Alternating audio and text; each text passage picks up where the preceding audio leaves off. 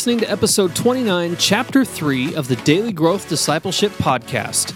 I'm Josh Havens. And I'm Chris Lamberth. And we're on a journey to learn what it means to live a lifestyle of discipleship. We're glad you're joining us and hope that as you set aside this time for God, that He would help you grow today in the everyday moments of life. Today, we're continuing our conversation with Tricia Rhodes about her book, Sacred Chaos Spiritual Disciplines for the Life You Have. Tricia Rhodes specializes in helping others experience God's presence through practicing soul care. An adjunct professor for Fuller Theological Seminary and author of seven books, including the acclaimed The Soul at Rest, she's a practiced minister with over 40 years of experience. With a rich background in Christian spirituality and a PhD in leadership studies, Tricia draws from a broad spectrum to create life giving tools that can make anyone's spiritual journey relevant and meaningful. Have you ever had a friend that was so spiritual that it made you sick? You know, the type that would pray about everything, even what they were supposed to eat for lunch. Well, why that might seem extreme to many of us, it demonstrates a desire that we all have we want to develop such a close, intimate relationship with God that we would trust Him with even our mundane choices. We want to see the world through His eyes and so be led by His Spirit throughout the day. Well, Tricia tells us a story of a woman who had this sort of relationship with God. And she taught Tricia an important lesson that we can learn from to develop this sort of spiritual sight in our own lives. You, you tell the story along this lines too of of sort of developing this discipline of just being aware of God in the everyday moments of life, which I think is is one of the most underserved disciplines. It's something we don't think about, but it, I think if we can develop this sense, I mean, again, we have the prayer, we have the Bible reading, yeah. sometimes yeah. we throw in journaling or fasting that we never yeah. do or, or whatever. But really, I think this walking with Jesus and, and developing that awareness of his presence is one of the most important things that we can do.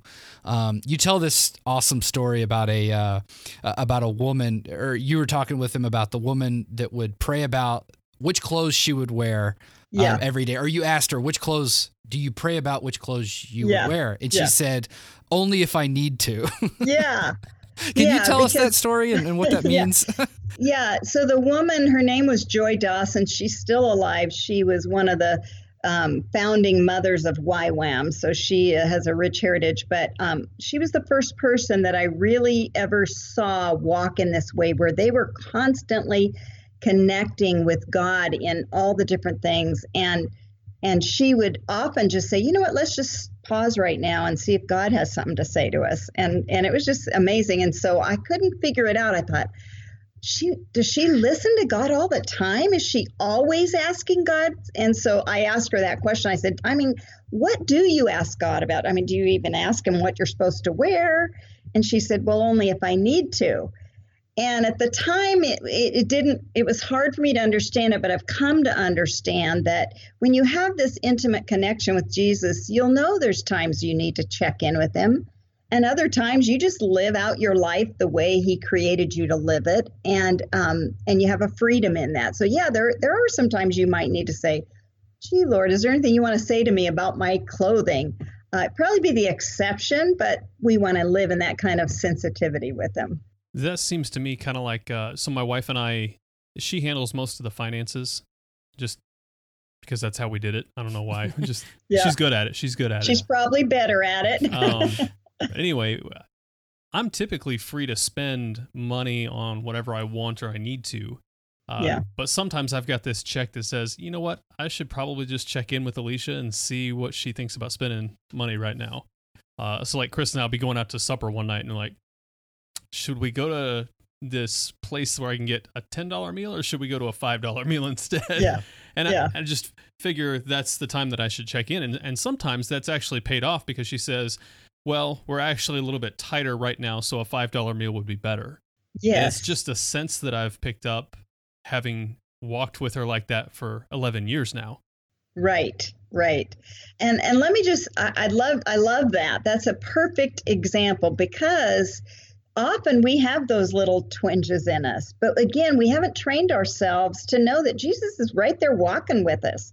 My husband often says, let's pray because if Jesus were sitting in that chair right there, we would surely ask his opinion about this. You know, and we've had this Mm-hmm. That's long discussion point. about what we should do. He said, if he was right here, wouldn't we ask him what he thought? So that that's that kind of thing. Is a lot of times we have that sense of, and that's that's kind of the sacred chaos is waking up to the reality that that spirit he lives in us. So he's always speaking if we could learn to hear him. Yeah, man, that is so freeing, and that's really good. If he was sitting right there, we would ask him. Well, like Yeah. listen, or reading that story was a real eye opener, and I and it was something I again I could take it, I could meditate on because it is that's a powerful thing. Only if I need to, because Yeah. I've met people who've like that, and I'm sort of like, okay, well, that's a little too spiritual, you know. I don't, I don't know, like if I want to pray about where I want to go out to eat, but it's like only if you need to. Yeah. you know Yeah. and it's like so anyway it makes perfect sense um, to me but it's still it, it's just it's a great proverb i think to chew on and and to figure out where you are at in your relationship with with christ and, and just say look are there things that you need to be asking him about more or Right. maybe he's saying enjoy i've given you the freedom to choose Right. today so yeah, I think Yeah. that's an important point. Um, one of the other uh, spiritual disciplines that you talked about in the book was spiritual sight, and um, this was one that I thought was so so important as well. Um, first, can you just explain what spiritual sight is? Yeah, I think um, spiritual sight is how Jesus lived. He said, "You know, I do what I see the Father doing." So he was able to off, and I, I'm one who believes I he was always God, but he he laid aside his reliance on his deity and learned to rely on the Spirit, just the way we have to. And so um, he uh, he just saw things. You know, he saw things in people. He saw something underneath what was going on, and and so uh, you know, there, we're instructed to pray that we would have eyes to see. He often said that you know, if you only had eyes to see. So spiritual sight is just seeing what God is doing in the moment. It's seeing something that you might not have seen had you not been in that place of sensitivity to the Spirit. Mm-hmm. And it's learning to we walk with the Spirit and to hear from Him, like we've been talking about. Um, Yeah. We've had a couple theologians on talk to us about spirit Christology, and so this idea, right, that Jesus had to live in the Spirit just Yeah. as we did, and Yeah. it's a it's a challenging thought for a lot of people to kind of get over to say, you're right. Well, but isn't He God? And it's like, Yeah. well, but He laid it down, and if Yeah. He's went through everything that we went through, then it's actually a really freeing thought to think that Yes, the same spirit that empowered Jesus to do the things that he did that's right. is available to empower us and, and in this case to give us that sight. Um, Yeah. How can we practice that though or, or develop this spiritual sight in ourselves? What are some of the things that you found uh, effective in your own life, particular? Yeah, that's good. I think uh, it begins by asking Him to give us eyes to see. Um, and then, I, you know, I love the prayer of examen, which you I often pray. It's two twofold. Is Lord, where did I see you today? I'll pray this at the end of the day when I go to bed. Where did I see you working today? Um, and then I'll say, where did I miss you? Um, and often the Spirit will just show me there was that moment when I was giving someone counsel and I missed the Spirit's gentle nudge to just pray, you know, with them. I just missed it or to listen. Um, and so I, I think having a practice where you really ask the Lord to help you and listen. Uh, whether you did or whether you didn't, that's one thing. The other thing is to really just try to expand uh, and it does take getting away from legalism and it makes it more of an adventure that uh, everything that happens, God is, He says all things are working together. So just having that belief that everything that happens to me today, I can, I can, if God wants to show me something, uh, I can see His hand in it. And um, it makes life an adventure and it makes even the chaos and the hard times, ha- there's a hopefulness about that. Yeah, for sure. And um, so one of the things that I love about this idea of spiritual sight is that it's kind of like um, like worldview lenses, or like uh, you know, we all have a culture and the way in which we see the world. And in spiritual sight, it occurred to me was like um, sort of a spiritual worldview. It's it's putting on the eyes of Jesus, and Yeah. then it colors everything else in our reality. And if we can get Yeah. that right, which again, I think there's might not be anything more difficult than this. Is It is trying to really, Yeah. really hard. to see with the eyes of Jesus. And it, this truly does have to be bestowed upon us by the Spirit. We can't.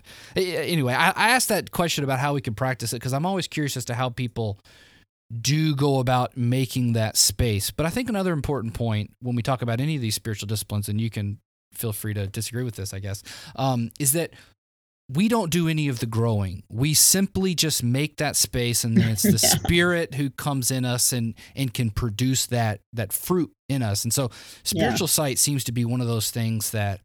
You, I don't know how you could be legalistic about it. I- well, I mean, I guess you could fake the legalistic. You Uh, could, oh, well, could- you could, you could go to an, such an extent that you're looking for the the spiritual s- side of things Yeah, yeah, yeah. every little thing, and you do so at the expense of actually seeing what's going on Yeah. around you. Yes. Yes. I, I yeah, exactly. Yeah, I think you can. You, I think there's a. I'm just thinking about this. There's almost like the counterpart of legalism is hyper spirituality. Mm. They kind of go Yeah, hand in hand. yeah. So you're either going to end up in legalism, feeling like I didn't didn't do it well enough. I should have worked harder at it, or hyper spirituality, where like you said, you're trying to find it everywhere. That's not living in the spirit. There is a gentleness about walking with the Lord, and it's it it, it just it, it's just a, a gentle freedom that we have to when we need to listen and wait and but I also think you know I tell a story in there that um, about you know when one of our sons at a, at camp I- don't even remember why he did it, but he started, screaming. you know, he got in trouble, and my husband was coming over to him, and he started running, and my husband's trying to go after him, and he's screaming at the top of his lungs, "He's trying to kill me! He's trying to kill me!"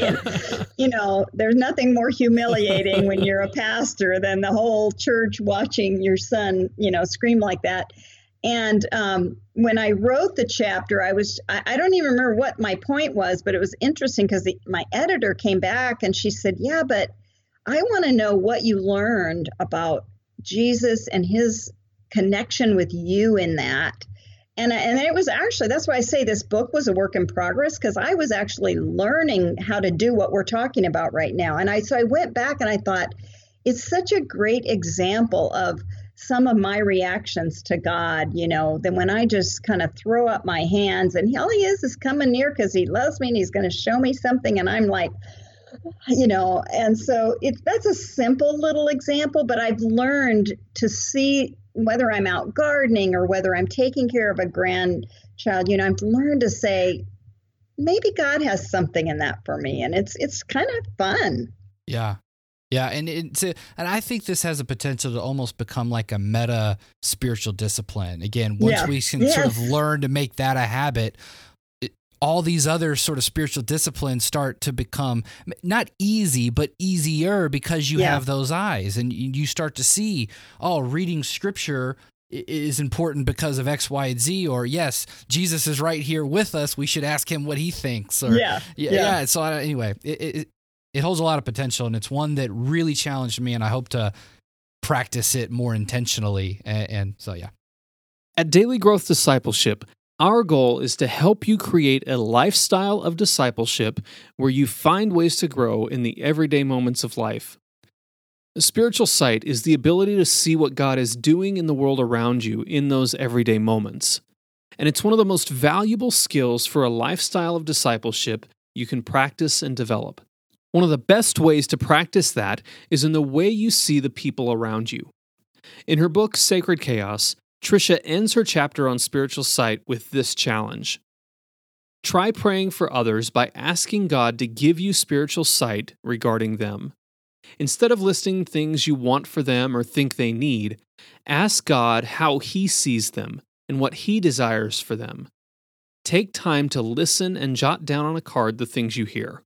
Then make this your prayer plan for these people as you seek to see them through God's eyes.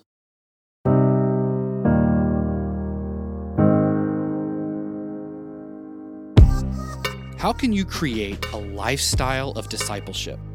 Most Christians think discipleship is a program or a few practices thrown in at the beginning or end of the day. But we want to help you create a lifestyle where walking with Jesus throughout the day is not only possible, but natural. And we have a tool that's going to help you do just that. It's called the Daily Growth Journal. It's a guided journal that's going to help you become secure in your identity with God and authentically walk with Him in your daily life. Growing daily in your walk with Christ is possible if you cultivate a lifestyle of discipleship. And the Daily Growth Journal will help you do just that.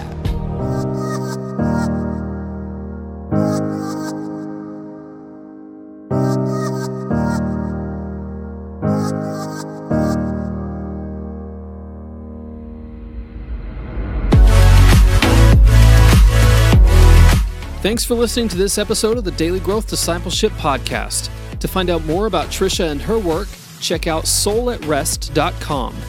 Then check out the next chapter in our conversation, where Tricia talks about the value of experimenting with spiritual disciplines. If you want to stay up to date on everything happening at Daily Growth Discipleship, go to dailygrowthdiscipleship.com and subscribe for free. You can also subscribe to this podcast on Apple Podcasts, Google Podcasts, and Spotify.